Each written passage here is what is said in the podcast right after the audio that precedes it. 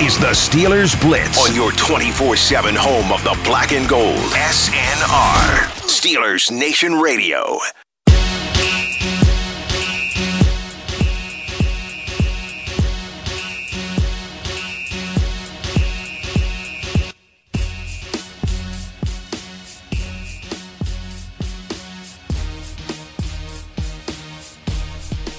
What's going on, Steelers Nation Radio inside the Electric Factory on a Wednesday afternoon? It's Euler and Moats here with you. You already know the drill.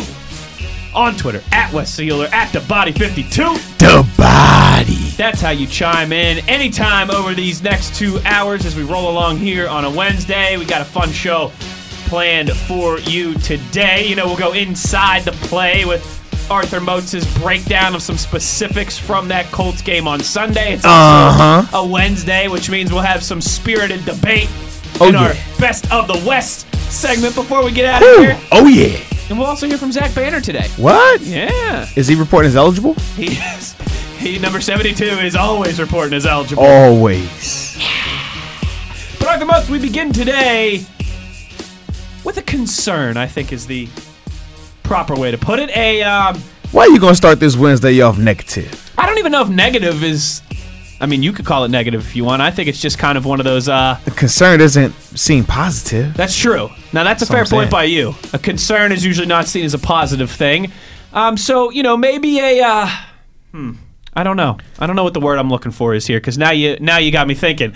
Now you got me thrown off here, baby. But let's get right into it. It's the Steelers' performance in the red zone. See, I knew he was going to say something negative. All this positivity going on right now, all this good stuff going on right now. Steelers riding a three game winning streak. Steelers back to 500. All these defenders balling out, one in particular. And you want to start with the offense. You want to start with the red zone struggles. You want to bring down my happiness to make me feel like, ah, man, I guess I should be concerned. Why you want to do that, Wes? I'm Why? just trying. I'm just trying to get Why? you fired. I'm just you know trying to get you fired up here early on a uh, you know on a I, I already afternoon. feel some type of way that you starting with anything that's an offense topic, because you know I'm a defense guy. All right, well let's start with the good news. No, no, all right, all right, all right. There you go. There you How go. about Bud Dupree, ah? Now we're talking. AFC Defensive Player of the Week, continuing Woo! continuing to stack strong performances is Big Bud, and he's finally starting to get some of that recognition. Absolutely. Man, you talk about a guy that has had to deal with the criticism, has had to deal with people talking about whether or not they should have picked up the fifth year option. Is he the answer on the other side of TJ Watt? All of these things that he's had to deal with. So to see him be able to accomplish this and win AFC Defensive Player of the Week, I mean, I think it's just it really speaks to the character that he has in terms of his work ethic, his drive, being able to block out the noise, so to speak. For sure. And it wasn't like this noise just, you know, just, oh, it's been quiet all season. No, no, it was starting early even when he was making plays. Remember the the pages game, he had a sack. They still making the comments. The next week, a sack, still making the comments. I mean, he's been productive in every game, but yet he still faced the criticism. He still faced the naysayers, the bust label, and all that, which we both agreed that he's never been a bust. Right. He's a, he's a starter in the National Football League. Absolutely. It was just the expectations that are associated with a first round pick. He wasn't living up to that. But man, to see him be able to get that defensive player of the week, man, for me, I'm very proud because I remember him when he first got drafted. That's my Sure, young boy. sure. So you know he holds a special place in my heart. But man, now you see what's this? What you need to do more often, baby. You see how we smiling in here? The Well, listeners no, like they, they can't see that though because this is radio. You know, Well, well, they, they can hear it. They can hear our smiles through the microphones. They might listen to Euler remotes, but you don't hear Euler they're remotes. No, they're always Euler hearing remotes. Euler remotes. You better believe it. No, it- it's nice to see Bud get the recognition from a national perspective. We know that he's gotten more and more of that here locally. Uh, it was something that Mike Tomlin, one of the first things he talked about in his press conference yesterday was he's starting to play how you expect a guy, you know, of that caliber, that talent level, who now has an experience with what they're asking him to do, who now feels comfortable in the National Football League in his fifth season. And I really think, too, this is a stat I gave you on Monday. I'm not sure, and I'm sure it was probably a group of people. but I don't think we know definitively. Yes, it was oh this one person who was like we need to switch Bud and TJ, right? Mm-hmm. I'm sure it was a bit of a collective discussion, right? A group decision. Correct. But that has been just a dynamite move for the Steelers. The number in the 24 games since they've switched those two, 30 and a half sacks just between those two guys. Yeah, man. And you're looking at Bud's numbers just this season alone eight tackles for loss, which leads the Steelers. He's second in sacks, obviously, to TJ Watt with six, nine QB hits, two forced fumbles. I mean, the productivity that he's been able to show this season is just top notch. And then, like you said, the fact he's doing it opposite another guy who's having a crazy year in himself and TJ Watt. I think those are the things that make this year so special for those two guys. But I'll take it a step further, man. I, when when I'm thinking back on obviously Bud being a young player in this league and having to develop, and then people were talking about how TJ Watt is young too, but how he started out a lot faster. I'll say this, man. Bud had to endure the transition from a defensive standpoint where his first year here was Butler's first year as DC. So Correct. now we're taking the switch from LeBeau's defense to Butler's defense. And it took about two years for them really to find the identity in terms of what they wanted this defense to be. Because with LeBeau, it was strictly three, four. Your outside guys are rushing predominantly every play. You're going to have some fire zone coverages where you're going to be asked to cover. Whereas when Butler came in, Bud was a part. And the reason I can tell you is because I was out there with him where me and Bo rotating, but we're both a part of that Keith Butler defense initially, where they're asking us to essentially play like four three linebackers in terms of the amount of coverage that we were asked to do, and then the amount of pure rushes we were allowed to have. I mean, if you're playing 40 snaps, 20 of them we were in coverage. Sure. 10 of them were run game, and then the last 10 were passes, but that was a mix of quick game. You might have a good rush, you might have a bad rush, and then after that, it's it. So I think a lot of the criticism he was receiving early on was not warranted, and we all could agree upon that just because understanding what we were required to do in that defense. Then when you get to I think it was 2017, that started to switch a little bit more, going to predominantly having the outside guys rushing a lot more. Obviously, TJ Watt comes in and he benefits from that. Then 18, obviously Watt goes crazy, but Bud still at at the time had one of his best seasons as a professional because they weren't asking him to cover as much. And that's how we all got the nicknames too. Revis Sherman, Hayden, uh, Patrick Peterson. Like we would name each other certain things because the amount of coverage aspects that we were having to rec- we were required to do. Whereas now these guys are being able to just pin their ears back and mm-hmm. rush. And then their impact in the run game as well. In particular, Bud. I mean, it was it, it showed up time and time again this past game versus the Colts. You've seen it on numerous occasions throughout the season. Not just the tackles for loss, but just how you can't even run to his side of the field. It reminded me of how James Harrison used to be. James would always tell us if they're running the ball to your side, that's disrespect. Right. It shouldn't be. You don't need any other defender on your side. If they run at you, you should be that just bad of a guy that they can't get outside. Just nothing coming your way. And now you're seeing that with Bud, man. So it's definitely, like I said, a good thing for him, man. And the timing couldn't be better. Contract year, he's going to set himself up For him and the Steelers. Absolutely, Because yeah. the Steelers have needed that type of performance this year to stay in games, to win games. Yeah, so in that regard, man, the Steelers are definitely benefiting from it. And then if you're Bud, you're benefiting because you know now you either have played yourself into franchise tag uh, conversation or a nice extension, whether it's here or elsewhere. So either way, you're in line for some good money, man. So for him, man, that's definitely uh, another thing he should be very proud of. Do you? So you said the words there. Do you think franchise tag is is a real possibility with Bud this upcoming season? I think it is just because you don't have a first round pick next year. Right. So depending on how you feel about this second round pick that you have, it's a lot of things that you're going to have to essentially look into adding or replacing. You might want to add another receiver to that receiving group. You might want to replace Javon Hargrave, who could potentially be leaving in free agency. Maybe another tight end. Another tight end is another possibility. I mean, you have a ton of options and, and things like that in terms of who you might want to bring in, not bring in, stuff like that. And we already talked about how it's no guarantee when you draft a guy early on, first or second round, that they're going to come out the gate and be hot. It takes time to develop in this league. It takes time to be a consistent playmaker in this league. You're seeing that with Bud right now. Yeah, Absolutely. So, do you want to take something that's developed in house and let that leave so you can just draft somebody else in the second round and hope that he can get to that level or hope he can be serviceable at the same time of these other guys who are coming into their prime or are currently in their prime right now, that's a big risk. Franchise tag is available unless you're able to get a long term deal negotiated with them. But at this rate, the how he's playing right now, he's going to price himself out of what the Steelers could potentially offer him from a long term standpoint, unless they broke that rule and just negotiated now but mm. that's not happening. Yeah. So yeah, I saw Mark Kaboly wrote about yeah. that. Like, you know, wishful thinking's always good. Yeah, I mean, because it, it, would be smart. He was like, "Hey, in good faith, we're gonna break this rule, come to you early, get this deal done now, and maybe you maybe you'll away. give us a little kickback as well too. Absolutely, because you'll be paying him off of what he's done currently. Sure. And not what could be done over the next uh, seven or eight games. So in that regard, but like I said, that's not happening. So. franchise tag, I think, could definitely be a possibility, especially if he keeps this rate up, man. You uh, you mentioned Keith Butler there, and we're gonna do some. I've got some uh, some mid season awards, I guess, for lack of a better term, but some mid season evaluations for you, right? That I had written down here, a whole bunch of these that we can go through as the show goes along. One of them was best assistant coach so far this year, right? So other than Mike Tomlin, who's who would you give credit to as being the Steelers' best coach this year? I think Keith Butler's right at the top of my list. there's there's like certainly that. there's certainly some names on there that deserve you know because I'm looking I'm looking at secondary right now. yeah, no, there's a, it's a great yeah. point there too.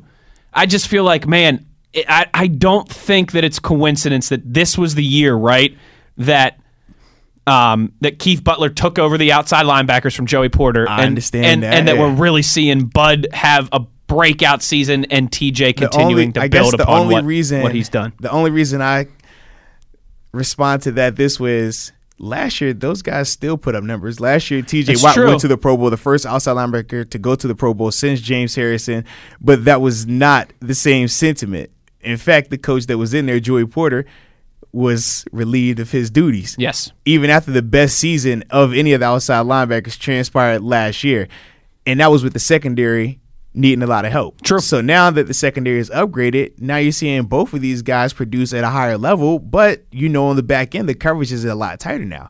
So for me, that's why I'm like I understand Keith Butler has definitely done a great job. I mean, I'm a product of Keith Butler in terms of being in his defense and growing, and he is a mastermind in terms of the teaching element of it. Yes. But that secondary, man, for me, I'm like, that was nowhere near that. At least with the outside linebackers, you had a Pro Bowler in there last year. Bud still was very formidable last year.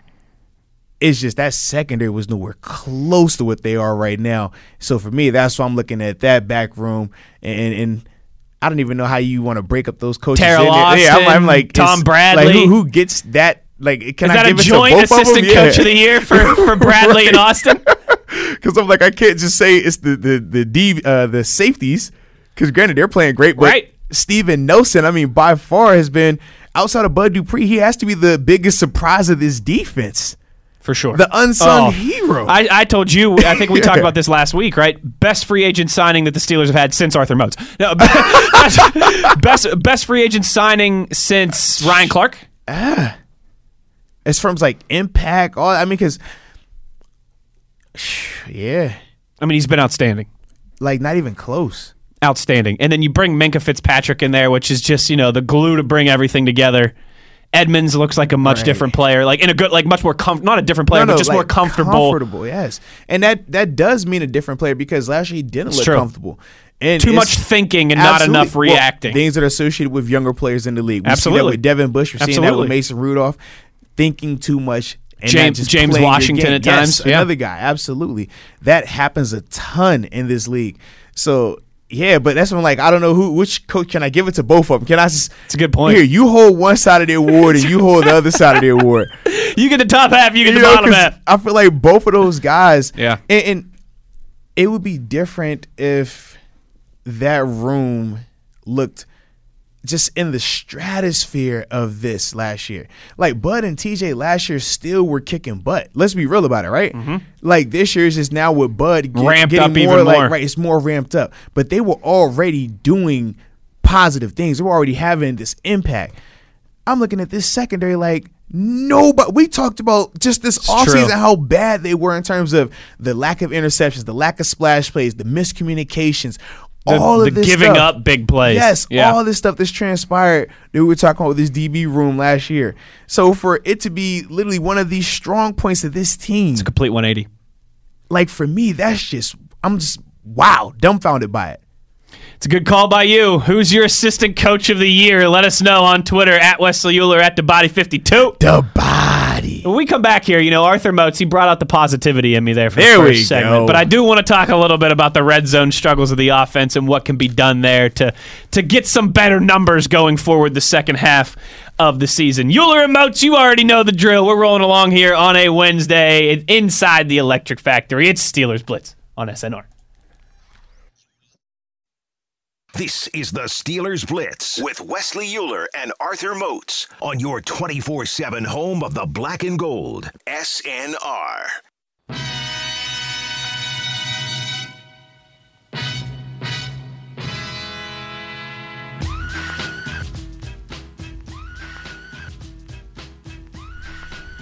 Jumping around on a Wednesday afternoon inside the Electric Factory, Euler and Moats. Hey,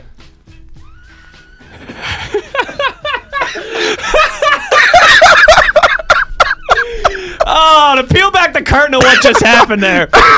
Arthur Moats has got some uh, some trail mix that he's munching on. And he, you know, he went to come in with a hey, and he got choked up on his cashews there, and just about fell out of his chair. oh man. I All right, we to- back now. I might have to go back and cut cut that up here. and We'll have Hey, to use hey, that as you a do that. Don't you as a drop for one of these. Hey. Let me live over here, man. Oh man, I wish you guys could have seen Mozi there falling out of his chair. I was worried I was not going to go do the Heimlich hey man, second. you was worried. I was like, oh, hold on. it's like that on a Wednesday sometimes, man. Oh man, talking a little bit about the defense there as we open the show. Some, we'll do some side, um, you know, mid-season revisits, mid-season awards, things like that. One of the ones that I threw out there was your assistant coach of the season so far. We got some response on Twitter. Thrash Metal Guy says Karl Dunbar gets my vote. That D line is a yeah. force. That's a good call there, particularly in the absence of Stephon Tuitt. Yeah. Continued to keep it rolling without the big man. Uh, Mark chimes in here talking about how it's tough because they've all uh, coaching across the board has been above the line. He talks about Randy Fichtner and having to deal with the young quarterbacks. Yeah. Jerry O working with Devin Bush and Mark Barron in a new system. He he says uh, Tom Bradley and Teryl Austin as well too. He says how about Sherman stepping into the wide receiver Yes. room, which is a great call there too. Yeah, I, I mean. And, and talking about Danny Smith with what we've seen from the special teams and, and Boswell and the tur- turnovers forced. Again, all above the line. It's been very encouraging in that department. If you want to tweet us your assistant coach of the year at Wesley Euler at the body 52. The body. But now, Arthur Moats. Now we could talk about what you want to talk Okay, about. Okay, I, I just I, got, I want to ask you. You know, you're the keen football mind here. You know the X's and O's much better than I do, and I would imagine most of our, many of our, all of our listeners do. the Steelers have struggled in the red zone on offense this Mightily. season. Uh, Thirty-eight percent touchdown conversion rate, which is the, in the bottom fourth, the bottom quarter of the league, if you will. Uh, just one for four on red zone possessions into touchdowns against Indy. What needs to change to take some of the pressure off the defense? Man, I think it's an identity thing. When you look at this offensive line, when you look at the personnel they have, you would assume, man, when it's time to get in the red zone, when they're five yards and in, that they're gonna just say that, hey, we're better than you. You're not gonna be able to stop us. We're gonna run through you. But right now, that's not been the case, and that's the frustrating part. And I don't think they trust Mason enough or are comfortable enough with Mason down there to really let him throw the ball. To put a bunch on his plate. Right. Yeah. And, and like what you see with Ben Roethlisberger, typically with Ben, when they're in the red zone, if it's four plays, they're throwing on two, maybe even three of them, realistically. Whereas with with Mason, they don't. I don't think they are ready to have him take those type of chances just yet. Even some of the passing calls that they call when they're down there, they're very safe. Mm-hmm. Hey, one read. If the throw's not there, throw it out the end zone or throw it away. Like they're not gonna let him really take any chances with anything in the middle of the field. And those are the things that I'm seeing right now in the red zone. And until they feel more comfortable with him in that regard, they're going to have to have that identity that hey, we're going to line up and run the ball at you, and and not the the cute runs either out the gun. No, like bring Rosie Nixon, bring Zach Banner, seventy two is eligible in, and really, and really just go out there and pound it in there. You have to, and I think when you have an O line that prides himself on being physical, an O line that says that they are the number one offensive line in the league and have been for multiple years it's time for you to put up. You got to put up or shut up. If you're not going to be able to do that, then you're living in the past. And those are the things that I see when I'm watching this Steelers team in the reds, in particular the tight red, because the difference between the 20 Sure. and the 10. And they've been good when they get in the red zone Right. and picking up the next first down. Absolutely. It's just And- the goal to go situations. Yes. When you're on the 20, that's I mean, you still have a lot of room. Even though the field's getting condensed, you still have some vertical threats. You still are able to run your longer developing route concepts and things like that. You're using full personnel. When you're in the 10 and in, as a defender, you know I don't have to worry about a vertical threat. So now you're playing a lot more flat footed. So now you don't have the luxury of running certain routes. Then uh, when you're in that short red zone, that tight red, that's an issue when you start thinking as a defender, okay, our biggest concern is stopping this run. Because if they can pound that ball and there's nothing we can do, and those are some of the things that the Steelers team hasn't been able to do. So if they can secure that element of, and I know they've had some injuries, obviously with James Sure. Conner, obviously Benny Snell, so some of their thumpers are out, but you still you got to find a way to get the job done in that regard. It's one of the things that has, I think, a direct correlation we've seen, right? The Steelers, and aside from the Patriots game, and then I guess the Dolphins game became a comfortable win at the end, but Yes. really, aside from the Patriots game and the Bengals game, every game the Steelers have played in has been even the even the Dolphins game still still absolutely. up for grabs in the second half. Yes. Third quarter, yeah, the Steelers pulled away and were able to win that one by 14, but they were still down at halftime. Mm-hmm. I, I think it's something. It'll help the defense obviously as well too. Not as much pressure on them. Yes, we saw the defense scored a touchdown against the Colts. They scored a touchdown against the Chargers. But man, just being able to it- it's part of too what the Steelers defense has done so well, right? Is that they have done a good job of forcing opposing offenses to turn field, you know, to take field goals instead Yes. of touchdowns. And that's great. That's what you want from your defense. The offense needs to do a little bit better job of of putting the ball into the end zone, of of turning of, of taking 7 points instead of 3 points. And I think like you mentioned it too, there is some personnel you know developments that have played into this. Uh, James. Conner and Benny Snell being out, you're much more apt to run those guys on first and goal, second and goal, third and goal than maybe you would be a guy like Jaylen Samuels. But yeah, uh, no matter how you do it, right? I, there, I don't think there's an exact. Okay, this is the answer. You have to do this. It, it could be getting the tight ends more involved. It could be something with Juju Smith Schuster. You just got to find ways to be able to convert more of those opportunities into touchdowns. Yeah, and another thing that they're dealing with as well is that is the change of not having Ben. Yes. I know people are talking Oh, about, oh, well, 100%. how many games has it been? This isn't something that's going to just go away this season.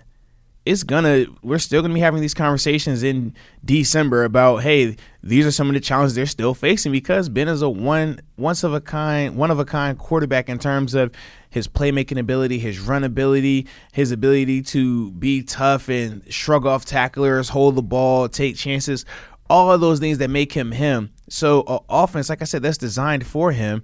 You're doing things on the fly. You're changing things on the fly for Mason Rudolph, who's young and learning in his own right. He's still trying to grow and get more comfortable in his own right. He's this is his fifth game.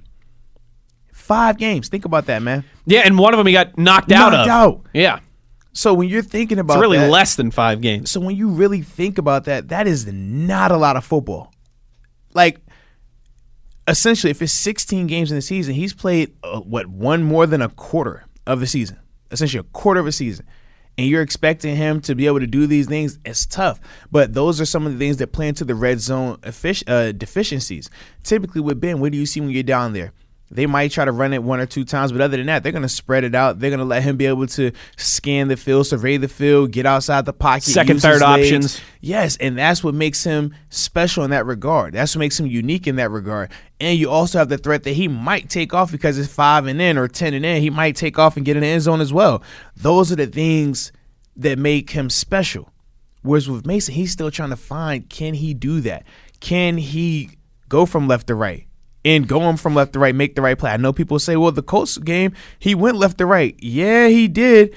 But let's be real. It was a lot of luck involved in that because if one all pro linebacker breaks a certain way, that's looking like the Minkah Fitzpatrick play. We're talking about touchdown the other way. Mm-hmm. These are some of the things that not only am I seeing the coaching staff sees, and that's why they try to avoid putting him in those situations. When Coach Thomas said it about uh, Duck Hodges, hey, we want to limit his exposure to the defense. That's not just for Duck.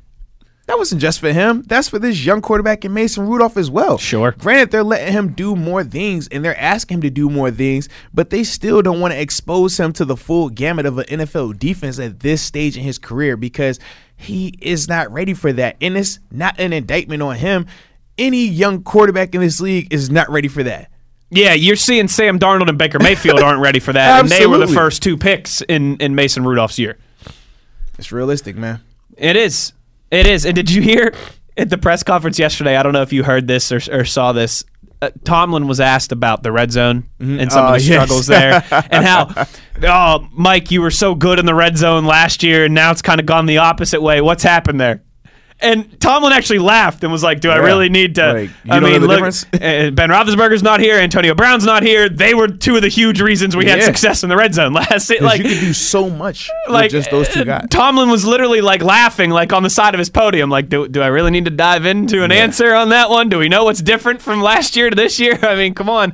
It's a big difference. It's true. And, and so, not only, right, you kind of alluded to this, not only do you not have that personnel on the field, you also then are trying to figure out what works for all the other moving parts at the same time. Yeah, because obviously Juju is different without AB. And Ben. Deont- And, and Ben. Diontae Johnson is still young. He's trying to figure himself out.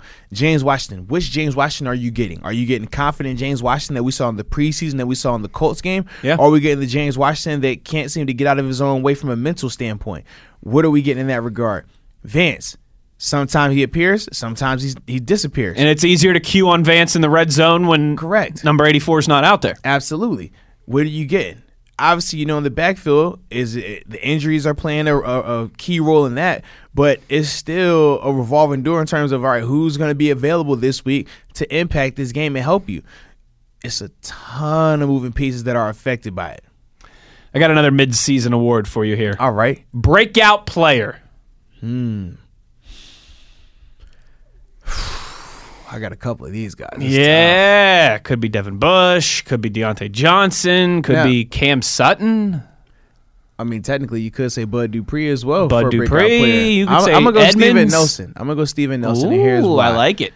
all of the guys that we just named prior to that have had success in this league. All those guys prior to that, even with I think Bud is the only one in this category that was viewed as like a bust. But when you talk about Diontae Johnson, he still it was some type of expectation like positivity. Devin Bush being the tenth overall pick, you expected something from him. Edmonds, first round pick, you expected that from him. With Steven Nelson, we remember the conversations after he signed here, how bad of a move it was. Why would you sign him and spend that much money? He was the high, the most highly targeted corner in the league. He he has four picks, but he played on the absolute worst defense in the NFL with the Chiefs. The expectations for him were slim to none. Granted, us in Pittsburgh, we were we were happy because we were like, mm-hmm. hey, we know what we've had prior to him, and we thought he was going to be an upgrade, but nobody would have thought by watching him on tape that he was going to be able to do what he's doing now. No, at I least, th- and at least with Bud, Bud, you had like we saw flashes. Right. It's like okay, we know he has that type of talent. He's had the light has to click. With Steven, it was never a oh man, he could play better than Joe. He he's just good. He's up there like that. He's balling out. It was never it was the other way around. There was. I remember I told you we had this conversation. I, I showed you the tweet at the beginning of the season. There was somebody I think from Pro Football Focus who tweeted out, uh, "I don't get Steven Nelson and the Steelers. Justin Layne will be taking his Yeah. spot before the end of the season." Yeah, how's that one working out for you? Crazy. and these were all the conversations. Remember, we even talked about how, hey, maybe Artie Burns, now that this guy's here, might push him and he might take the spot back. It's not even close. Not even close. No. Steven already played Nelson- already played two snaps on Sunday, and it was because Steven Nelson had a shoe issue and Yeah. needed to come off the sideline. Like literally, man, Steven Nelson had for me it definitely has to be the breakout player because nobody expected that. nobody could have guessed that he was going to have this type of impact. That's a good call by and, you. And, and, yeah, for me, man, I'm just like as much as I would love to give it to Bud because that's my dog. As much as I would love to say young Devin Bush because a defensive guy, Edmunds. I'm like, I still had expectations for those guys. That's true. I can't be the guy singing, "Hey, Bud's going to get ten sacks this year," and then I say, "Oh, he's my breakout player." Yeah, I wasn't expecting this at all. He broke it out. No, uh-uh, I have an expectation for him. But with Steven, it wasn't even close. I like your logic. I Devin Bush would have been my answer, and Mm-hmm. and I would have said Bush just because, right? Everything you said was correct. Top 10, first round pick. The expectations are there. Steelers going up to get you in the draft. First top 10 pick on defense since the late 80s when they took Rod Woodson. Rod Woodson. But I think the reason that I'll go with Devin is because of how much they put on his plate and asked him to do so early in the season in the face of some of those injuries to Vince Williams and Mark Barron and how he responded. And then the huge performance uh, in the Chargers game and the big interception against the Ravens at, at a crucial moment of that game. But I do like your. I wasn't even thinking of, of Steven Nelson as a possibility. Wow. As, as you know, just again as a guy who's kind of been in the league for a while. But I, I like your logic there, so I'll go with Bush. But I'll, I'll I'll let you I'll let you slide with Nelson there. There it is. There it is. Can't go wrong with either of those guys. Can't go wrong with Bud either. I, I said Cam Sutton too. I think he at least deserves to be in the Absolutely. conversation. Nice to see him finally developing into the guy that that the coaching staff really thought that he could be. Uh, who you got? The two that we've thrown out there so far: assistant coach of the year, breakout player of the year. Let us know on Twitter at Wesley Euler at the Body Fifty Two. The body. When we come back, we'll continue with some of these uh, these mid-season evaluations here inside the Electric Factory. You are listening to Euler and Moats, as always. Steelers Blitz on SNR. This is the Steelers Blitz with Wesley Euler and Arthur Moats on your 24 7 home of the black and gold. SNR.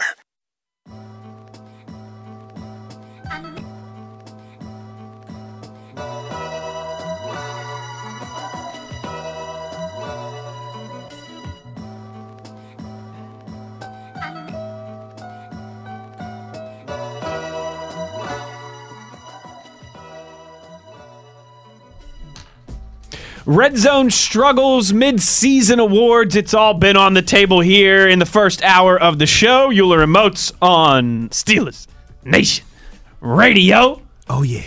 We uh I did mention there, Moatsy, at, at the end of last segment, the the funny moment during Mike Tomlin's press conference yesterday where he was asked about some of the you know, oh you guys were so good in the red zone last year. Yeah, and now all of a sudden you're struggling. What's going on here? Well I went and I found that for you, Moatsy, all right? So you ready to hear the, the little funny moment from yesterday's press conference? Oh, yeah, let's hear There's it. always time for humor, right? Oh, it's plenty of time. Like your red zone offense last year was the best in the league, one of the best in the last, I think, 20 years. Uh, this year, not so much. Is there a a commonality there other than the What, change? what do you think?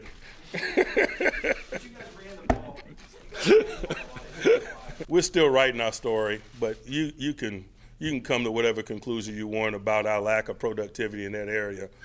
I mean, you can literally hear him slapping the table there. What do you think? You tell me. Yeah, I think it's the absence of the uh, the two Hall of Famers on the offensive side of the football. You think Strong You think that might have something to do with it, and and all the injuries that they've had in the running back department this year. But hey, it's certainly like he said, their story, you know, is still being written in that department. There's still time to get things uh, moving in the right direction, right? We're at the halfway point of the season here. Arthur Moats, who's been the offense's most valuable player? Who's been the offensive POY for the Steelers this season? Man, I gotta go with one of my guys up front, young Matt Feiler. I think, man, he's been super consistent all season. He's been available. He's shown at times where he's had to move inside and play some guard. That his line has still been above the line. I mean, his play's been above the line. He's been varsity, and like I said, just the consistency element. I like James Conner, but he's been inconsistent. Juju's been inconsistent. Diontae Johnson, I think, is doing some things well, but he's still. I haven't seen his impact every game Right. just yet. Um, when I look across the offensive line, Pouncey has had some good games, but he struggled some as well as Ramon and some of the other interior guys. Not not, not on a globe like a major scale, but Sure.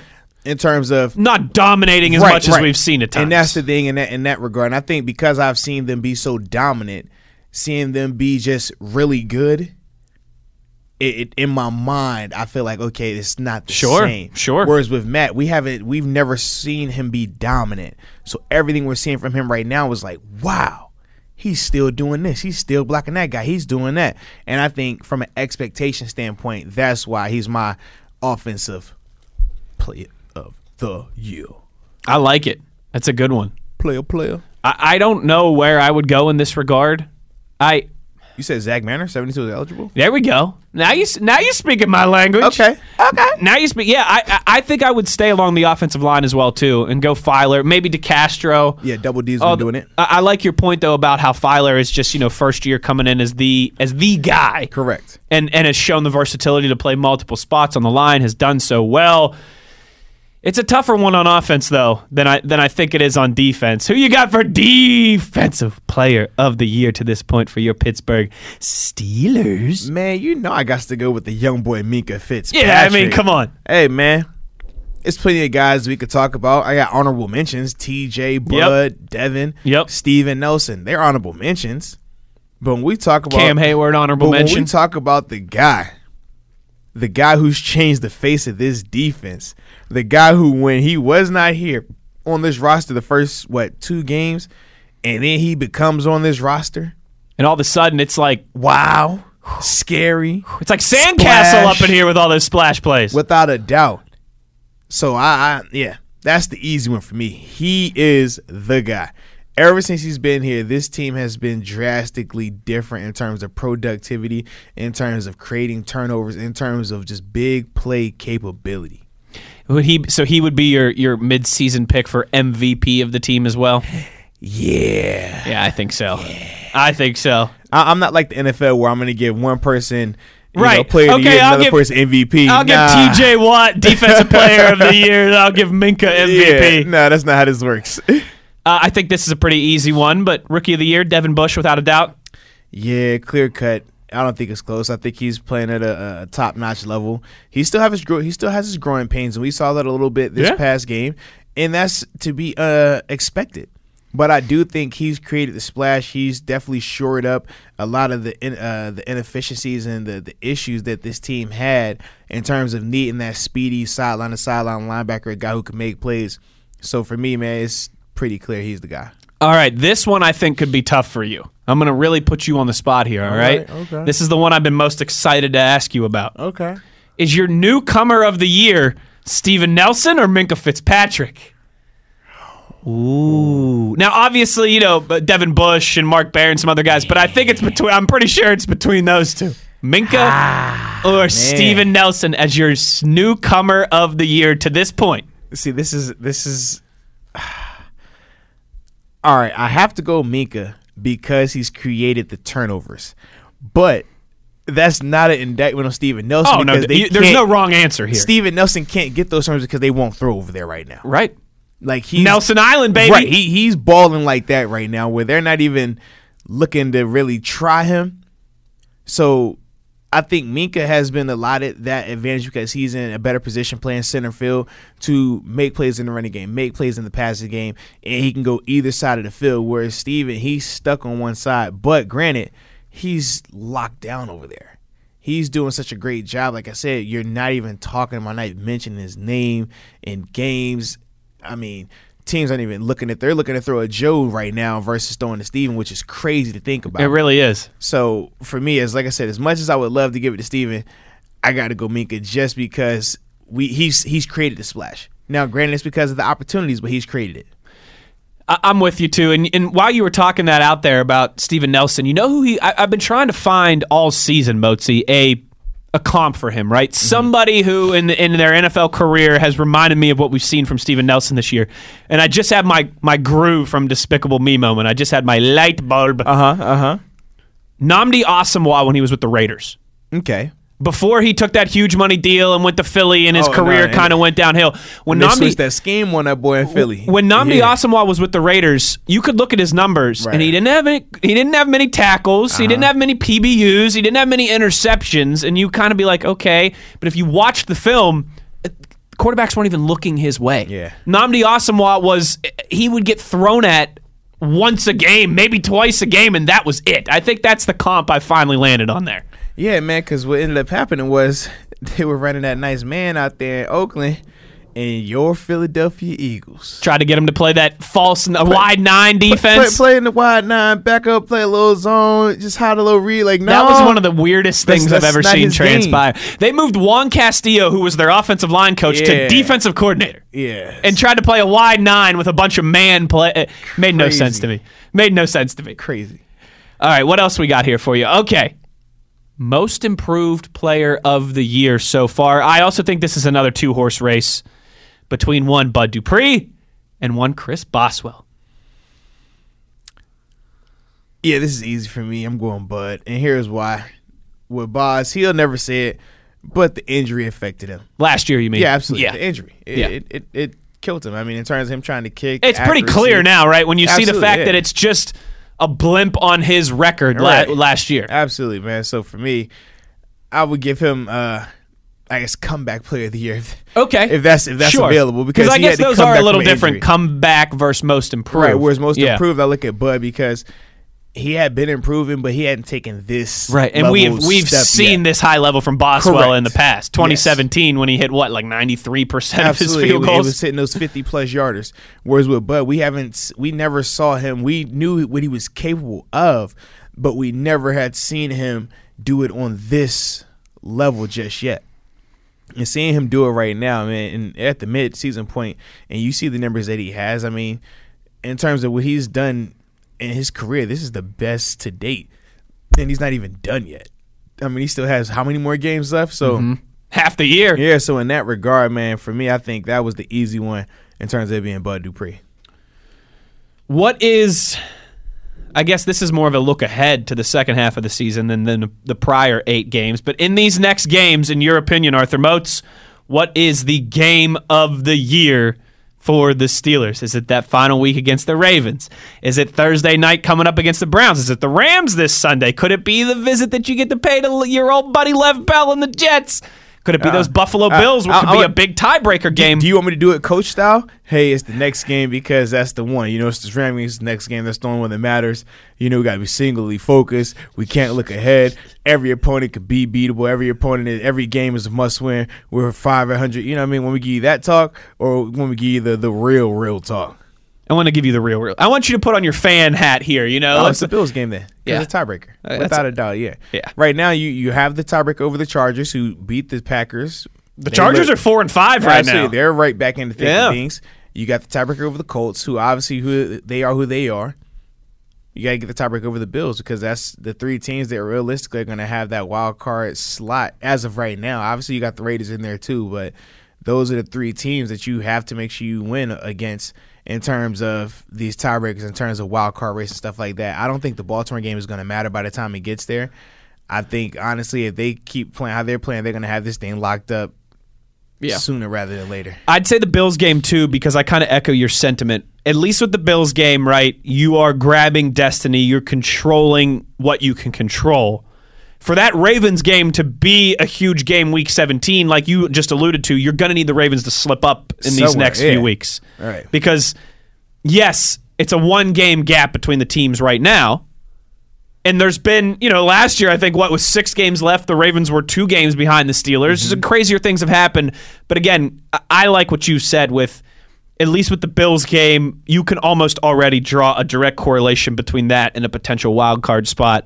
Whereas with the Ravens game, you're going to need some things to shake your way before you get to week 17. Correct. Yeah. On Twitter, at Wesley Euler, at the body 52. The body. Mark is wondering about uh, kind of how we were talking about last year with Boswell and his groin injury. Do you think the same about Bud with his pec injury last year? To an extent, yes. But I guess it's different too because again, we had seen Boswell perform at an elite level where Right. this is a completely different beast we're seeing I from think Bud. with Bud, the pec bothered him, but not to the point where we were going to see him perform like this. Watching him on film last year, he was still trying to figure out his most effective rushes. I think when they played the Raiders last year, though, he started to show some things on tape where it's like, okay, he has that and he's starting to understand it. He was a lot smarter in his plans last year as well. So I think that was just the step to get to where he is now. each player goes through it. That you have that year where you start starting to come together for you, and that's what I was seeing from him last year on tape. It's like okay, it's starting to come together. He's starting to understand having a rush plan and how to implement it. Versus we would always get on him because he had rush moves but not plans. He would come out and say, "Hey, man." I got this spin move that I can, you know, I take it up three steps, and on my fourth step, I'm gonna hit him with the inside move. The spin is there, it's perfect. That's a rush move, but that's not the plan. The plan is, hey, if it's a, a running back offset to your side, that spin move's not about to work because you know that Right. tackle is sitting here because he has help outside. So what you need to do is go speed the power, longer on bull.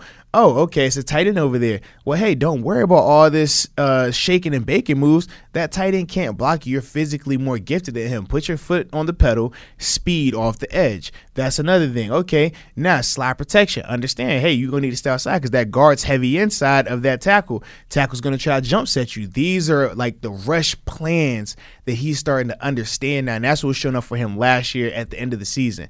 So that's why for me, I'm like, yeah, the pec hurt him, but it wasn't on this level. I think that was just a part of his growth. I think- Joseph. oh, well, I was going to say one person I do think though their play has been a little uh, shaky due to injury is Joe Haden. yeah. I don't think I don't he's think he's healthy. he's not. Yeah, something. I think he's out there lingering there. through it, but I don't think he's healthy. Whether it's the growing from the Chargers game or early on, obviously he was the calf. Uh, At training camp. calf training camp injury. Yeah, Mm-hmm. they kept him on some time. I think all that type of stuff is done because he does not look the same. He doesn't look like Joe that we know. He doesn't look like Jumpman, Jumpman, Jumpman. Right, right. Joseph wants to throw uh, Artie Burns here into the conversation for most improved. He said, "I know he hasn't played much, but I think in the limited time he has, he's looked good." Yeah, it's it's it's been an incur- You've gotten above the line performances from Artie Burns this year, and I think all of us would have taken would have signed up for that. Yeah, without a doubt. And when we saw, like you said, in the game where he had has had to play, Chargers game. he's responded in a Solid. big way. I do also like that when I see him on special teams, he's not looking at it as an inconvenience. He's looking at it like, hey, this is my opportunity to make a play. And he's also going out there and, and being a willing participant. So I do like that element in his game as well. And you know what? There's probably not a direct correlation here, but you know, statistics are statistics. Did you see the two plays that Artie Burns came in for Steven Nelson in the game against the Colts last Sunday? Steelers had sacks on both of those plays. So you know, you bring Artie in, and here come the sacks. Boom. I like it, baby. Keep the stats going, baby. On Twitter at Wesley Euler at the Body 52. The body. Another hour to chime in when we come back here. It's one of my favorite new things that we do on no, no, Wednesdays. no, no, no. It's my favorite part of the segment when we come back here. Well, there we uh, go. The new hour. We're both excited to come Yeah, back here I for the second wait. hour. I cannot wait. We'll have you know my second hour intro that Moats loves so much, and we will What's up? have a the How new the new thing that we've been kicking around these past couple weeks inside the oh, play, Oh. right? Good. Where where inside the play, this guy. I mean, come on, he's falling out of his chair eating cashews and almonds today. He's trying to get me rattled. Uh, we will go inside the play though when we return. That's where Arthur Moats takes specific play or two from the game to take a deeper dive look at. We will do all that when we return in the second hour inside the Electric Factory. You are listening to Steelers Blitz on SNR. Euler and Moats are on the air. This is the Steelers Blitz on your 24 7 home of the black and gold. SNR. Steelers Nation Radio.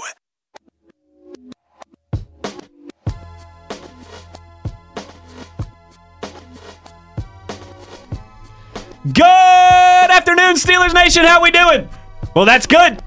Euler and Moats with you here inside the Electric Factory, Hour 2, Steelers Blitz on a Wednesday afternoon. You already know the drill. You want to chime in on Twitter at Wesley Euler at the Body 52 The body. where Thrash Metal Guy, our buddy, chimes in here and says, I know that, you know, Wes's intros happen every day, but Moats is trying to play spoiler. Good. Ooze. How you doing?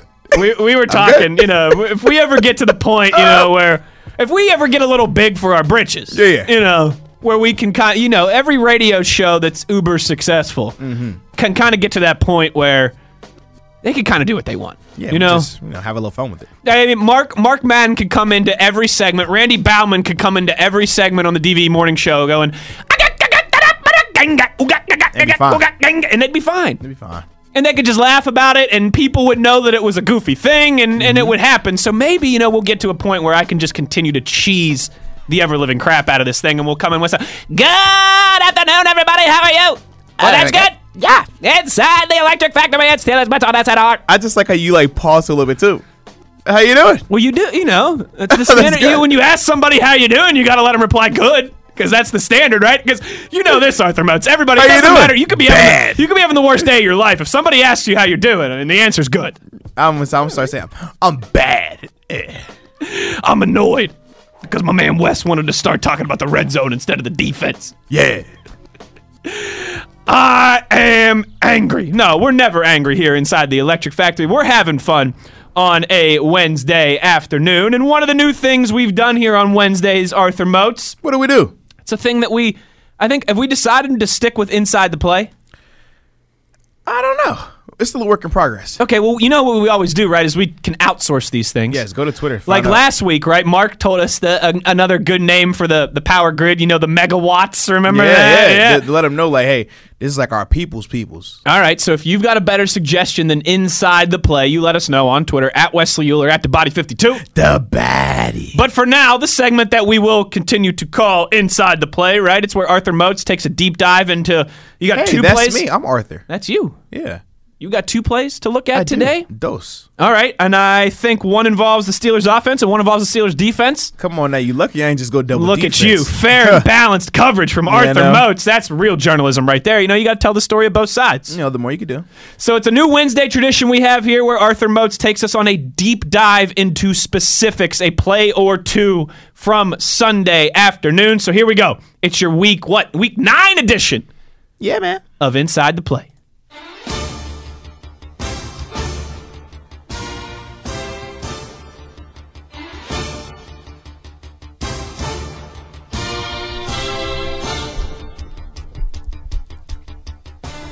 Alrighty, ladies and gentlemen. You want to go inside the play? Well, Arthur Moats is going to take you inside the play. And the first play we're going to talk about today happened to be on the defense, the dark side, where your Minkah Fitzpatrick took the interception 96 yards. How many yards? Beautiful 96 yards for the touchdown. Now, when you watch the film, this is what happened on that play. You got Brian Hoyer back there. It's a cover three defense. Now, the thing that I liked about it from the Steelers' standpoint is they did not tip their hand. They showed a single high, making it like it was cover one. And ultimately, I think they confused Brian Hoyer. And here's why. So play starts. It initially starts as a three by one. We get motion on the play to make it into a two by two set. Minkah is in the middle of the field, but he starts to shift over to the speed side, to the two receiver side, which is good by him from a technique standpoint. But it, what it did was this: it baited Brian Hoyer to think that he had Jack Doyle running up the seam by himself. Now, in a cover three, you know you got the middle field safety. So you mm-hmm. don't want to throw that seam route into the middle of the field, especially if you're not looking off that safety, because what will happen is what we saw in this particular play. So Hoyer doesn't recognize this cover three. He stares down Jack Doyle the whole time. So Minkah, being who he is, like I said, he starts out aligned to the two receiver side, but as Hoyer goes to take his front hand off the ball and goes to throw the ball. Minkah does something that I was really impressed with. This is from a technical standpoint. This is coaching tape. They tell you as a defender, you don't break on the ball once the ball's already been thrown because you will always be late. When you start your break on the pass, it's when the quarterback takes his front hand off the ball because you know from then on he's committed to throw the ball. Hoyer takes his front off the ball. You see Minkah leave from the right hash. If you're facing, if you're facing the football field, you're facing defense. It would have been the left hash. But Minkah's So if right you're hash. looking from Minkah's view, Yeah, if you're looking for Minkah's view, it was the right hash. Soon as Hoyer's hand comes off the ball, he jets from that right hash and makes a beeline to where Jack Doyle is. Once again, Brian Hoyer never sees him. The ball's already released. He catches it. Beautiful hands catching from there. I mean, he was lightning. He showed the speed. In fact, he was, I think he had the fastest touchdown run of any player this week, which was a cool next gen stat. Shout out to those guys over there. They do a phenomenal job in that regard. But the thing that I just loved about it was, like I said, from a mental standpoint, he understood that, hey, I need to show towards speed. I need to make sure that I'm viewing, I'm reading the quarterback's eyes, and making sure from a technical standpoint that as soon as that front hand comes off the ball, I go now. Don't wait till the ball's released because it's a touchdown. It's too late then. That's my first play. Shout out to Minkah. I Now, love it. Now my second play, I think this second play happened on a similar situation, same part of the field, huh? it did actually in the red zone. Uh, Mason Rudolph's touchdown pass to Vance McDonald. Now the thing that I did like and I did not like, I will tell you. Now the first thing was this: I thought Mason did a really good job in terms of going through his progressions. So it starts out, it looks as if it's going to be a four man rush. So if it's a four man rush, you know you got seven guys in coverage. But when it ends up happening from the uh, Colts, they drop one of their defensive linemen, so they turn it into a three man rush, eight men in coverage, and typically. You would never see this versus Ben Roethlisberger because Ben eats apart eight man coverages. Anytime he's able to spend time and go back and forth looking for his receivers, he's going to get into the end zone somehow, some way. So historically, you never see this type of coverage versus him. But with Mason being younger, they thought they could confuse him. Sure. So Mason does do a good job of starting onto his left hand side and going through his reads. One, two. Okay, Diontae Johnson is there, but I don't feel comfortable with that throw because you got the uh, the nickel corner who's going to be sitting inside of that could potentially break out on it. Then he looks in the back corner of the end zone, uh, running a seven route, I believe, which was just essentially running to the back pylon would have been Jaylen Samuels. It's another tough throw. You got to make it perfect to put it where Jaylen can get it and hoping that corner doesn't sink back. You have Vance now, who is running a we call it a a whip route almost, where he's running fivers up the field. He's gonna run out as if he's running a five yard out, and he's gonna pivot back. That's the whip element of it. Now, Now, where's the Nene element of it? hey, I like that. I like that. Ah, corny I like jokes, that. Corny jokes. Now, now with Mason, this is the thing that I liked and did not like. I like the fact that he went through his progressions. I like the fact that he did take the chance to throw it to Mason. I mean, throw it to Vance, and Vance it, got in the end zone. The thing that I did not like was a very, it was a very, very dangerous throw. The same way we talked about what Minkah did that was so beautiful in terms of breaking when the hand comes off the ball, understanding where the receiver is and breaking flat to downhill. Darius Leonard, all pro linebacker. If he does that, this is an interception, but he doesn't. In fact, what he did was he waited, the ball's released, he breaking, and he breaks at a 90 degree. He does not break down, he breaks 90 degree and overruns Vance McDonald. So not only does he take himself out the play in terms of being able to get an interception, a PBU, but he also puts himself in a position where he can't even secure the tackle. Right. Three critical errors as a defender. Three things you cannot have happen in the red zone. That's what Darius Leonard did. And I was very surprised by that. Coming from him, man. But sometimes it's better to be lucky than good. Ooh. And in that situation, it worked out because the throw was there. Vance catches it, gets in the end zone. Dangerous, yes, but gunfighters get shot. And sometimes they don't. shot. So in that regard, keep shooting, young man. Keep shooting. I love it. Inside the play with Arthur Moats.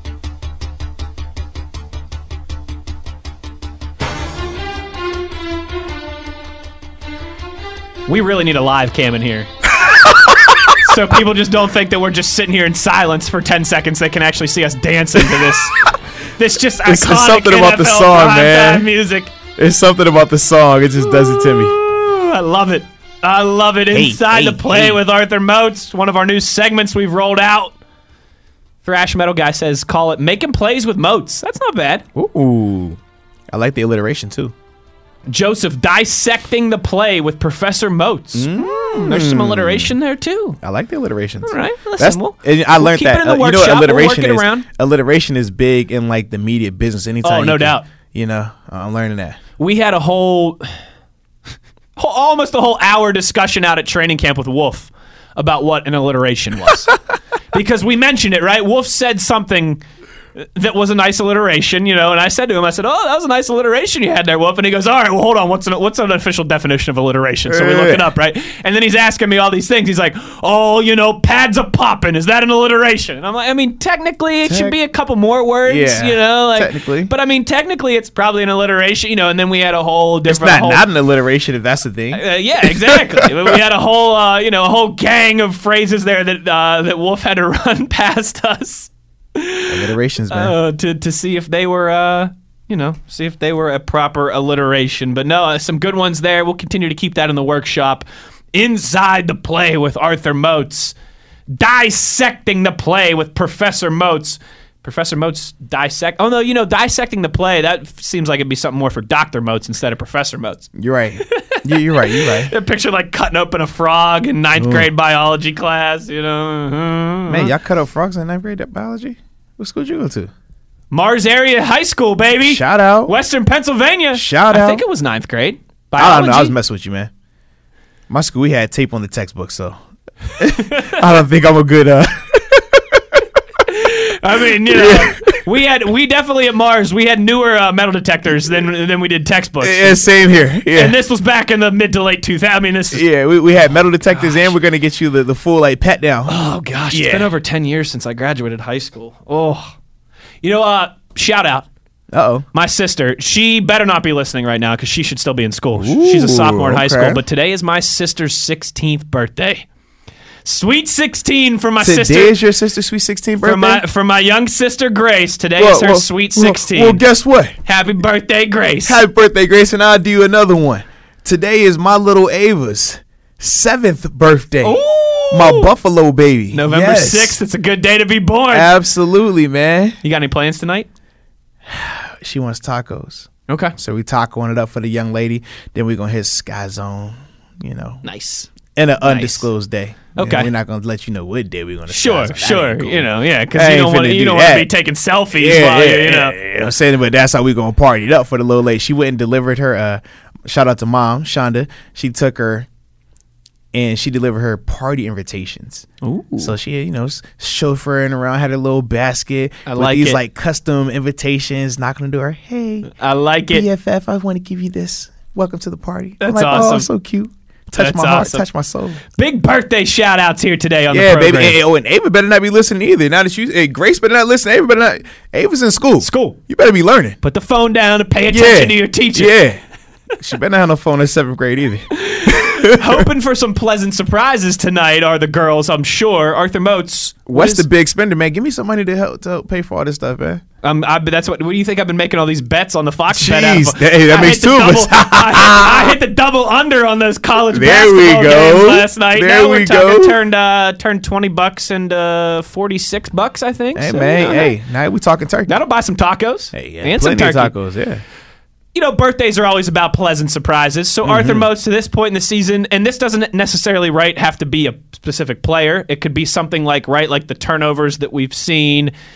But the most pleasant surprise to this point for in the Steelers 2019 season in your mind, for me, obviously, I would I would go with just the absolute spike in splash plays on defense.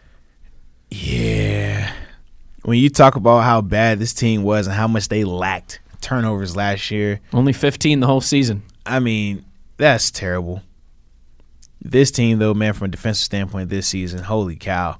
Some of the stuff they've been able to accomplish, the splash, and the timely fashion of it. It's not as if they're coming in, you know, blowout games where it doesn't matter. No, they're making these in impact games in critical moments. Gotta love that. I think so too. That's been the most pleasant surprise from the first half of the Steelers season. We'll or you know it's another pleasant surprise? I guess I don't know how surprised I should be, but it's pleasant to me that all that bubble gum that Danny Smith chews, he hasn't like pulled a jaw muscle, broke a, Right? tooth or anything. That's impressive. Have you? Did you see the look? Did you see when the camera hit him on the sideline, man? That wad of gum that was just in there. looks like a '70s baseball player Like- with a big old jaw. Like, like how? How can you consistently chew that every week? And your jaw not just break like my if I chewed that much, my jaw just fall off. he's got the jaws of life going on. I'm telling you, man. It's impressive. That's special. It's impressive. Special. Uh oh. Inside the play in the books. First segment of the first hour on Wednesday in the books. That only means one thing when we return. Uh oh. It's time for a little best of the West Wednesday. Oh man, here we go. You got another oh another 40 minutes or so today to chime in on uh, all the developments, everything we've had on the table in this show so far on Twitter at Wesley Euler at the Body 52. The body. Inside the Electric Factory, it's best of the West when we return to Steelers Blitz on SNR.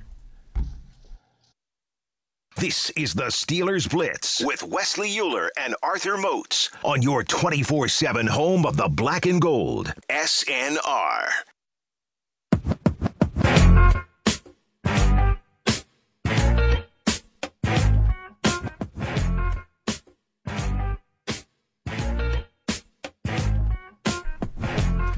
My name is Wesley Euler, What's up, Steeler Nation? and this is my time to shine. My name's Arthur. You like football? You like SNR? Well, that's good. You like Wesley Euler? Bud Dupree? Mike T? Danny Smith? Chewing Gum Baby? Black and Gold. Ooh. Did you hear? On a roll. We got to hear from Zach Banner before we get out of here. But he talks about the black and gold thing in this in this sound piece that we'll play for you next Uh-oh, segment before we get out of here. But before we get to Mr. Eligible number 72, Woo! you know we've got to get into a little best of the West. For those of you mm-hmm. unfamiliar, it's a real simple concept, Arthur Moats. Is it really that simple? It's just NFL power rankings. That's it. 1 through 10 with, you know, we usually throw out like our next one or two receiving votes, you know, almost like AP football style. Because you love that college ball. I do love college football. Off to Morgantown on Saturday. No invite? Wow, thanks. Uh, you know, I thought you were scared off from the first time I invited you down to Morgantown. You know? No, I'm just kidding. You had a good excuse to miss that JMU game. I you had your daughter's first cheerleading event, her I first did. football game, and you know, you just didn't want to drive down to Morgantown to hold this L. Oh, Woo! It's all good because I haven't held an L since. I know, and, we, and we've held plenty since. Uh, particularly, what now? Four straight weeks? Uh, wait, three? Three straight? Four straight? Texas, Iowa State, Baylor. Is it three? I think it's just three. Yeah, it's the- I don't want. I don't want to hurt myself here. yeah, don't don't add. Yeah, you're gonna get your chance to get more. Don't add them Oh right wait, now. no. Okay. Oklahoma was in there too. Oh yeah, I forgot about those guys. At least the Boomer Schooner went down. You know. True. Yeah, I was over here getting emails about, hey, do you want to sit in the president's suite for the playoff home games? Like, which one do you want to come to? You, I know we're gonna have the buy, so don't worry about that one. That's that's what I'm over here planning now. Yeah, I'm know. over here planning for next year. and actually, I'm, I'm planning for basketball season too. Oh, you're right. Now that's what we do need to do. Ten days from now. Hoops games. Yeah. Now, does WU come to to to Oakland? Next Friday. Not this Friday, next Friday. Nine days. And guess who's got tickets? Nice. Guess who's gonna be there? Who gonna be there? Mr. and Mrs. Who's gonna be there? Mr. and Mrs. Euler. I like it. In their Dub V guard. Oh yeah. Down whoa, at the Petersen whoa, you Event Center. The Dove East? oh yeah. Whoa, oh minute. yeah. All right. Oh yeah. My wife and I have been too because you know there's been, there was a law in there obviously for like six or seven Right. years, but if you include our last year's students, and in the past two years now, right? Correct. Uh, we've been to the last three backyard brawls, so they've it's been renewed for the last two Right, years. yes. We were there in Morgantown last year when the Mountaineers pulled out a close one. We were there at the Petersen Event Center before when the Mountaineers beat them boys down. And what was the last year of the Kevin Stallings era? Mm-hmm. True. Ooh, ooh, rough times there for Man, Pitt, I, for I'm gonna Pitt go to a Pitt game this year. I'm going to like one on like a Tuesday or Wednesday. I want to go like a weekday, like not not a weekend, Yeah. a weekday. Go against like UNC or Duke or Yeah, one of the yeah, heavy hitters, those, yeah. Mm-hmm. Virginia, one of those heavy hitters that'll be rolling into town here. Yeah, Mountaineers at the Petersen Events Center next Friday, nine days from now. I'll be there. Hey, if any of the uh, megawatts, any of the power grid going to be there, hit us up on Twitter at Wesley Euler at the Body 52. The body. Maybe we'll say hello. Maybe we'll snap some pictures, just as long as you're not wearing that them Pitt colors. Ooh. You wearing the old gold and blue, not the Pitt gold and blue. Ooh. But without further ado, Okay. It's time for a little Best of the West Wednesday. Moatsy, you ready? And here we go. Number one, the New Orleans Saints. I mean, you know, Sean Payton continues to do it to me. Wow. Uh, you would have been proud of the power grid. The power grid was tweeting me Sunday during the Steelers games Yeah? during all those reviews. Blame Sean Payton. Sean Payton Hey. Haters Club. So the brand is growing. okay. But I mean, listen, I can be a hater and I can be realistic at the same time. Mm-hmm. What Sean Payton's done with that team this year in the absence of Drew Brees still rolling. I've got the Niners at two and I've got the Saints ahead of the Niners because, again, I just, Drew Brees and Teddy Bridgewater both, I trust more than Jimmy Garoppolo in the Niners quarterback situation. Yes, I know he looked pretty good on Thursday night. Jimmy G did. But I got to see it a little bit more consistently. So for right now, Moatsy, I've got the Saints at one. I've got the 49ers at two. All right? Okay. Kyle Shanahan. And there's been a lot of talk. I want to get your quick digression here, opinion on this. A lot of talk in this city this week about Mike Tomlin and the Coach of the Year conversation. Oh wow, when did this happen? Because people were disrespectful to Coach T this offseason. In a bird's eye view, do I think he belongs in? Or actually, sorry, let me take that back. The other way around. Looking closely at the Steelers situation, do I think Mike Tomlin deserves some credit, some spin, his name being thrown out there as a potential coach of the year candidate? Yes, I do. But uh-huh. then when I look at the bigger picture uh-huh. and what some of these other teams are, I, I think it's going to be really hard for Mike Tomlin to win that award because of a guy like Sean Payton who who lost his franchise quarterback as well, not for the whole year, but lost Alvin Kamara. But, but he had a former first round quarterback it's come true. in who, who was in line to be getting paid. But just- but what Kyle Shanahan's done, what Matt LaFleur has done, But Matt LaFleur, Matt LaFleur, Aaron Rodgers, what we talking about? And Mike Patton, what are we talking about? What you talking about? this is always a real. I want to know too. This is a total digression here, but we're getting into it. The, what criteria in your mind should be like most heavily weighted for Coach of the Year? Because right, we know like guys like Bill Belichick, guys like Nick Saban, They're they, never they it to never win Coach of the Year, Even though they should. because it's almost like there's the expectation of oh wow this guy is totally outperforming what we expected Yes. them to do. So in that situation, right? It's kind of like LeBron and MVPs, man. yes, great example. Sidney Crosby, same Yes, way, Same thing. Same That's way. Sidney Crosby should have double the amount of individual Right. awards that he close. has. And I think that plays into it. Like, if the Colts end up going ten and six, right? Frank Reich is going to get a ton of Coach of the Year consideration Mm-hmm. Yes. because of everything that transpired with Andrew Luck before the year. But in your mind, what should be the biggest kind of you know factor? The thing that we weigh the heaviest in Coach of the Year is it the adversity that they're able to overcome, or is it exceeding expectations? I think it's both. I think exceeding expectations because if it's a team that kind of sneaks up, nobody expects anything from them, and The they- Niners. right? And they just do this type of stuff like, wow, no one expected that. You have to put them in the category.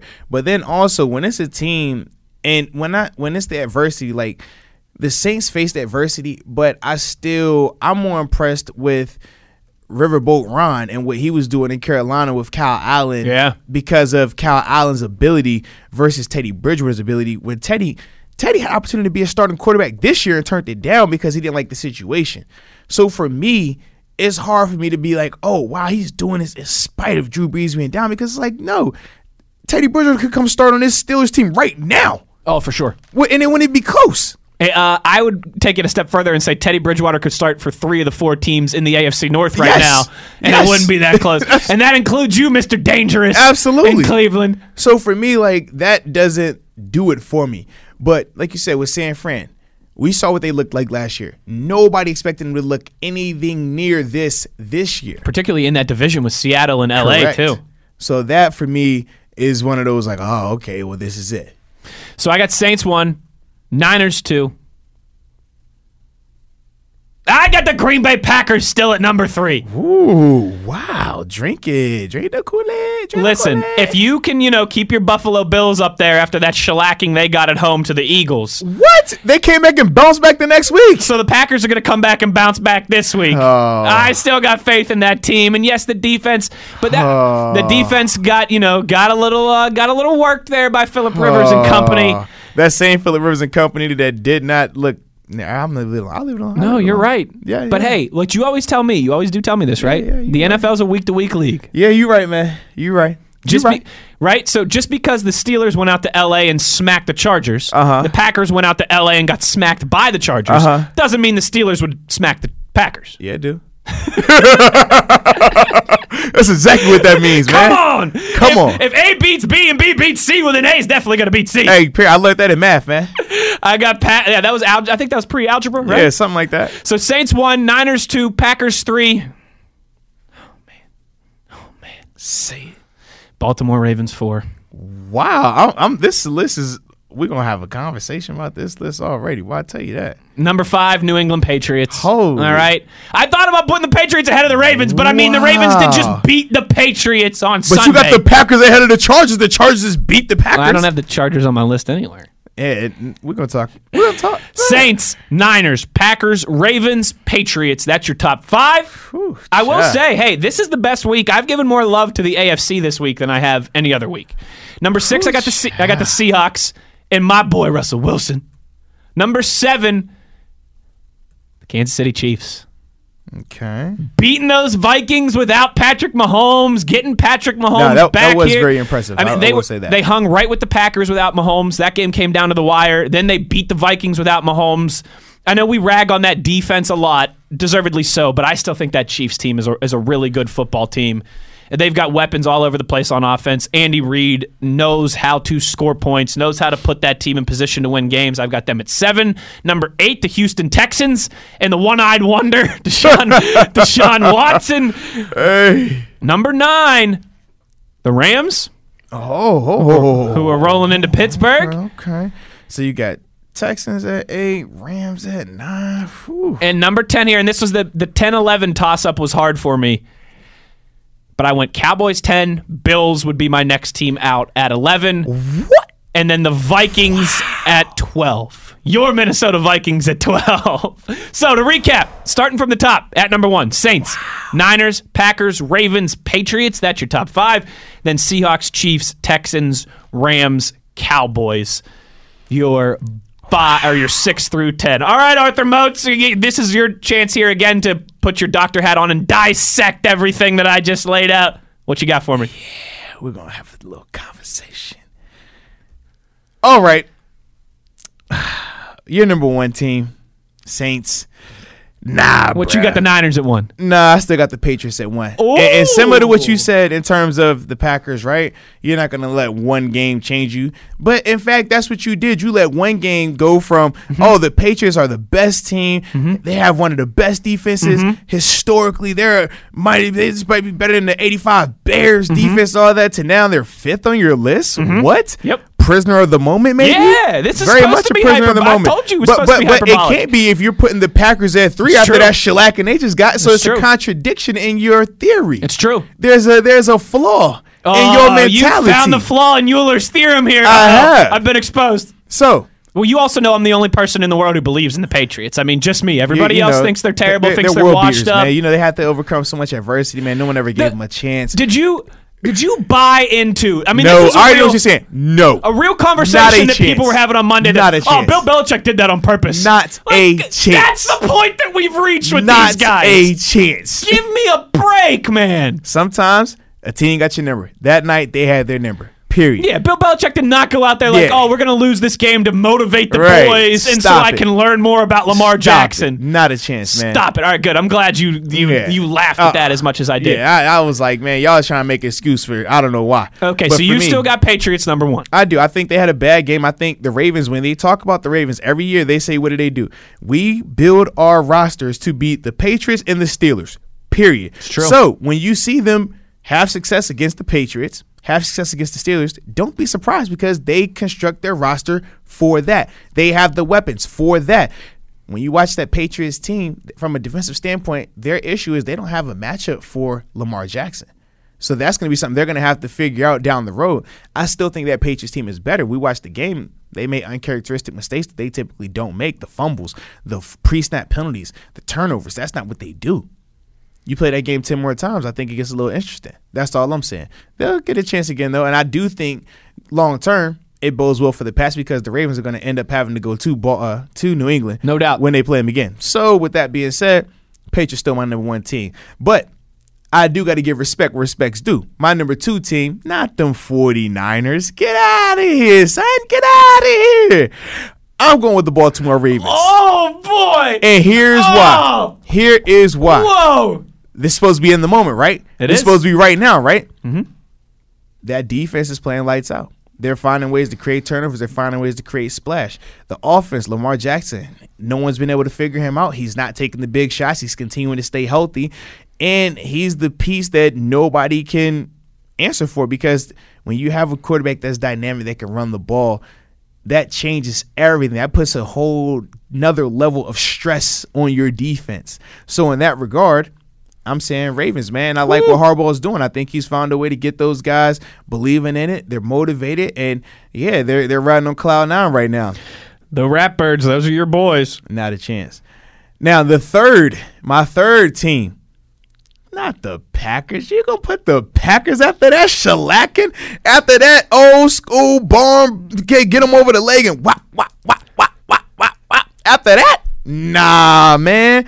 Give me the Niners, man. With what they're doing out there on the West Coast, man. Shout out to the Bay. They're getting it in, man. That defense is playing lights out. Jimmy G actually looked good He did. he looked real good. And now, and, and let's be real, the Cardinals defense they they do have some ballers. They have some guys that can get after it, man. Rush the passer, make plays. That Cardinals team is actually pretty pretty decent. they they are. Is that you like that? They're pretty decent. Like like as crazy as that sounds, they are They're though. pretty decent. It's just the narrative. That's not the narrative that people are running with, but they yeah, are not. yeah. they- remember the whole oh Cliff Kingsbury right, like right. yeah. You watch them, and I'm like, hey man, that team is they they got some stuff over there. Offense and defense, they got some stuff. Mm, Kyler Murray looks Yes. every bit the part. Absolutely. He looks much better than that Oklahoma quarterback who preceded him as oh, the number Oh, man. one overall draft Not pick. even close right now. So for me, man, I got okay, those so you got Patriots, Ravens, Niners. Yep. Now my fourth team, I know you had the Ravens there, which I I wasn't I didn't hate it. I feel like they should have been higher. But my fourth team is the Saints. Okay. I like what what Sean Payton is doing. Obviously, Drew Brees coming back. I mean, huge, huge way to come back. Nice statement game, get him back out there. I think they're only going to go up from here. And they'll get Kamara healthy too. Yes, indeed. All those things are playing it. I guess my biggest thing is I still feel the Patriots are the best team in the league right now. I think the Ravens, what they've been doing over the past two games in terms of going to Seattle and winning, in terms of having the Patriots come on, like those are the two games everybody was talking about was so hard. Oh, this is the tough part of their schedule. And it hasn't been close. They won them by games. a combined what thirty four points, something like So that. for me, I'm like, hey, I can't have the Ravens not up there as a top two team when they beat my number one team. And then on top of that, the Niners, like I said, the only undefeated team. So I still, I, I'm, I like what the Saints are doing, but I can't have them over an undefeated Okay. Niners team right now. Yeah, that's fair. Hey, it's your list, buddy. Yeah. Now my 15. Let's go Buffalo. Oh my goodness. I got my Buffalo Bills. Oh, here we they go. They bounced back in a Oh, big here way. we go. They're finding ways to keep stack. What's the record? What is Oh. their record? What is their record? I don't know. Six and two. Keep stacking them. Keep You poo pooing my. Packers. They're seven and two. Keep stacking them. That's all I'm All saying. right. Keep stacking them. All right. Okay. Now my 16, we were identical on this. We went with the Seahawks. Seahawks? Shout out to the 12. Man, you really moving the Packers down your list because of one game. That's okay though. Shout out to the 12, man. I think the Seahawks, they're doing a, a great job in terms of finding ways to ball out. Shout out to DK Metcalf, more importantly. No doubt. He looked really good. The catches, the run after, they had no answer for him last game. No answer for him. Russell Wilson continues to be smart with the ball, continues to get the job done. I don't like their kicking situation whatsoever, though. That's the only That's reason. That's worrisome. Yeah, that's the only reason they're sitting at six and not higher. That kicking situation is Reminds bad. you a little bit of the Steelers last year, where you're like, no, man, no, it's I, just I going think it's worse. I, I feel like it's like that Bears team last year. yeah, maybe that's like, a better that's example. what reminds yeah. me of. Like it's bad, and they have no answer for it. And you can tell just like how they look when the kicking team's coming out. They're like, oh man, I don't, I'm oh. not, I'm not We- confident. We should have punched this one in the end zone. yeah. So for me, man, I got the Seahawks six six. I got the Packers at seven. Okay. I didn't have the Chiefs there, but I was like, you know what? I still need to see Mahomes come back. True. When And he see comes him back, look like Mahomes. Yes, when he comes back, and looks we'll like start Mahomes, moving them up the then list. they can move up. Until then, ah, not so fast. Okay. Texans at eight. We agreed We upon agreed that. on That, was one. fine. Look at us. Got Cowboys at nine. You had Rams there. I had Cowboys so at nine. originally this morning I had Cowboys at nine, Rams at tw- ten, and then I flipped them. Oh, Yeah. okay. See, for me, I had Rams and Chiefs as like my next teams. in. Okay, okay. Yeah, so I got Cowboys at nine. I think, man, even though it's it's not pretty still, they're still getting it done, man, with Dak, Zeke, and those guys. I do like the uh I like Gallup being back. I think that helps their offense out a lot. I do think from a defensive standpoint, they're still one of the top defenses, man, in terms of what they're able to do when healthy and their playmaking ability. And then my tenth team, it's the Vikings. Ooh. As much as I don't like Kirk Cousins, Kirk is balling. Yeah. He's this is the Kirk that, that teases you. This is why I don't like Kirk because he teases me.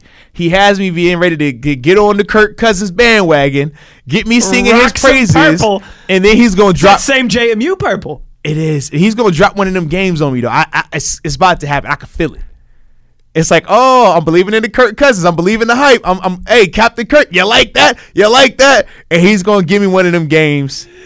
He going it's gonna be in December. He's gonna give me one of those games where it really counts, where I really need him. He I throws might, for 150 yards and three interceptions. I, I might put the Fox Bet Sports app, put some paper on him, and he gonna do me dirty. so we were pretty. I mean, honestly, other than Chiefs, Rams are my two. Where you had them up there, seven and nine. I don't have them on my list. And then our top four. yeah, but it's it's, it's all relatively close. You know, like other than the Bills. I I think the Bills and the Saints and Patriots are different. So you had Saints at one, Patriots at five. Yes. I have Patriots at one, Saints at four. Okay, but even Rave, uh, 49ers, so uh, we're you off had, on the Patriots. Saints Yeah. still. Then what? We're off three spots. Yeah, That's not 49ers. I mean, three spots. Only ten spots. Boy, That's true. Well, I mean, mean, yeah. there's 30 spots technically. We're just Well, laying ten, out. we're only laying out a ten. Yeah, but like Niners, you were at two. I had the them at Bills is three. where we're really off. Yeah, Ravens, I got them at 11. Yeah, Ravens were off a little bit. Packers a little bit. Patriots a little bit. And you you had the Chiefs swear at at eight, right? no, no, no, they're not on my list. Or they're not on your list. Okay, so we're yeah, off on they're- them a little. I got them up at seven now. Right. Yeah, because I, said- I said Chiefs, Rams, and uh, I like it. yeah, Chiefs and Rams are my next teams in. Well, that's Or our first teams out. That's our best of the West, our weekly Wednesday debate. there it is. Uh, Thrash Metal Guy says I could hear Wes's head explode the whole way in Virginia when Arthur put the Ravens at number two on this list. You guys just remember, Mm. all right? But when it was Ravens week, uh, what, like three, four weeks ago, I got tweets from Oh, people that were saying. I was a Ratbirds fan because I played that Ed Reed speech on the show. Well, no, no, no, no. Not because you played the speech, because you played the end part where he's like one, two, three, Baltimore, four, five, six, let's go Raven, whatever the heck it was. You don't play that Okay, part. You cut excuse that. me, You think they would excuse play. Who Ride in Pittsburgh in, in you know, Baltimore? when- when, uh, Do you think they would ever play any Who Ride in Baltimore? If they were playing a speech from uh, from Joey Porter, yeah. They would cancel the Who Ride part without a doubt. It's kind of Well, like I'm when you're watching TV. that. It's kind of like when you watch TV, right? Or it's an awards. It's a speech. Uh, award ceremony. The guy's gonna he's talking. He's about to go political on him. Like, yo, and I think we should do this with the president. And it just cuts the mic. That's what you do when Ed Reed is about to do that. Let's break it down as a Raven. You cut it. I'll remember that next time. You know, four score and seven years ago, Abraham Lincoln steps to the podium. I'll make sure the the last part of it gets cut off. Absolutely, man. Cut that thing. On Twitter at Wesley Euler at the Body 52 the body. We'll wrap up the show with your discussion, like with your discussion. You're rattled over there, man. Come on, bruh. Come on. Oh, we will wrap up the show discussing some of the questions we got here on Twitter, as we always do. He's Arthur Moats. I'm Wesley Euler. You're inside the Electric Factory, hopefully laughing with us on a Wednesday here. It's Steelers Blitz on SNR. This is the Steelers Blitz with Wesley Euler and Arthur Moats on your 24 7 home of the black and gold. SNR.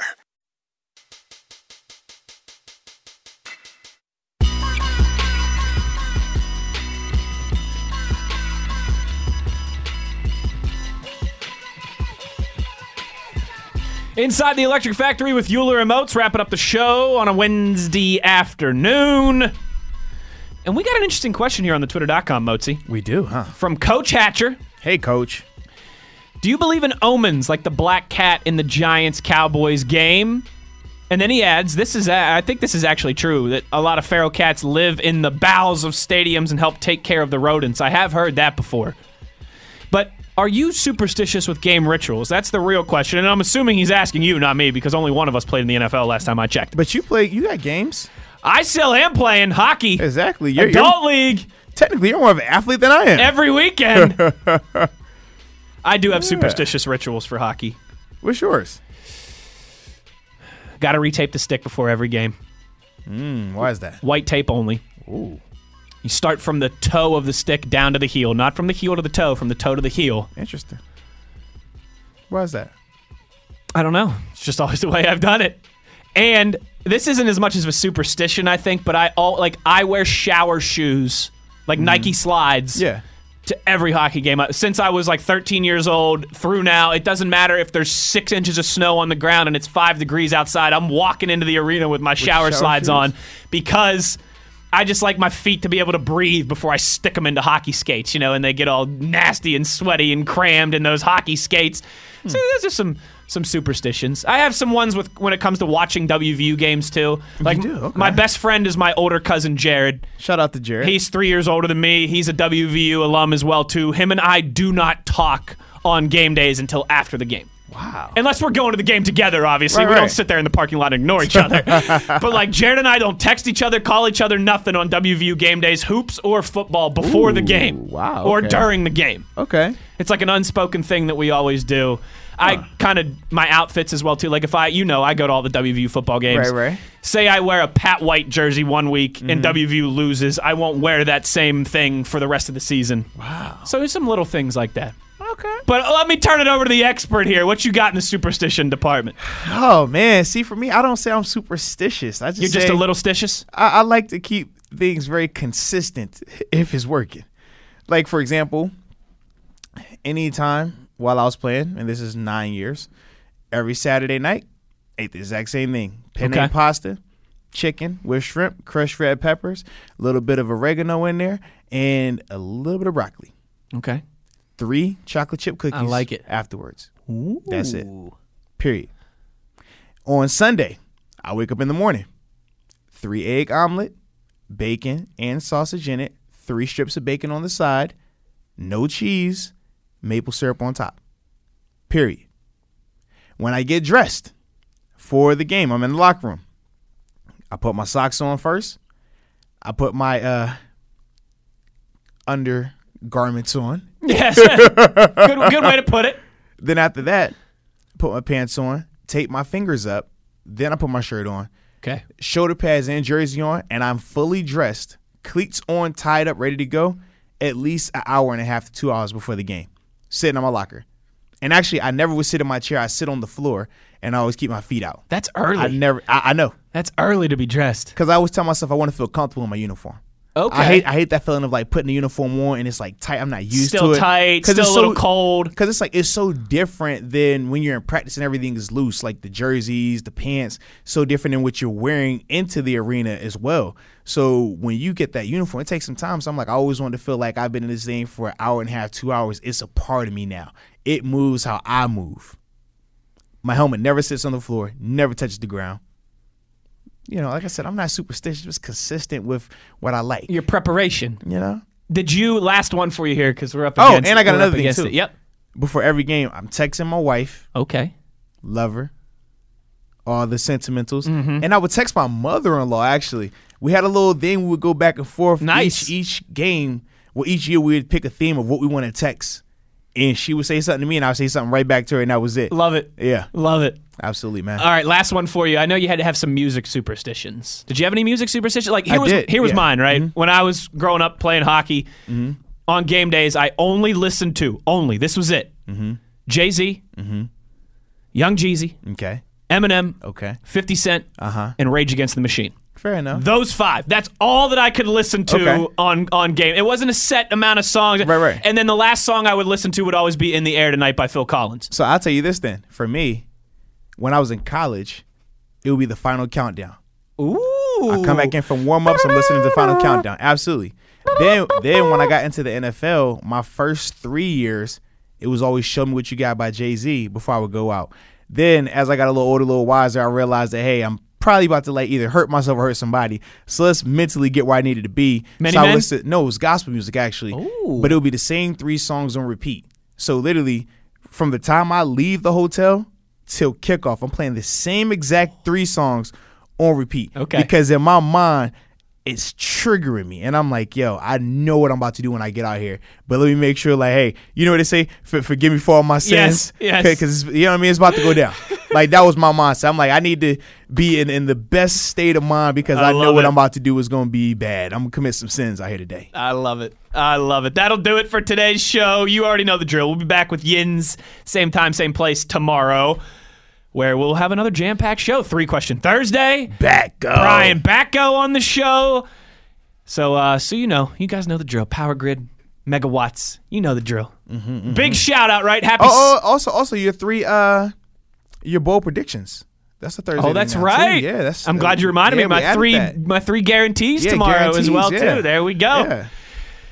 And once again, before we get out of here, a little little shout out. Happy seventh birthday to Ava. Yeah, yeah, and, and happy sweet sixteen to Grace. Happy sweet 16 to Grace, Moatsy's, Moatsy's daughter and my sister both sharing a birthday. Your your youngest daughter and my sister sharing a birthday today. So happy birthday to Grace. Happy birthday to Ava. I like it, man. Some fun, some fun times tonight. great day, man. No Great doubt, day. no doubt. We appreciate everybody who chimed in on it on Twitter as well. The Power Grid, the Megawatts. You know we always got love for you, and we will talk to Yins same time, same place on Wednesday, high noon, as always, on your twenty four seven home of the Black and Gold, Steelers Nation Radio.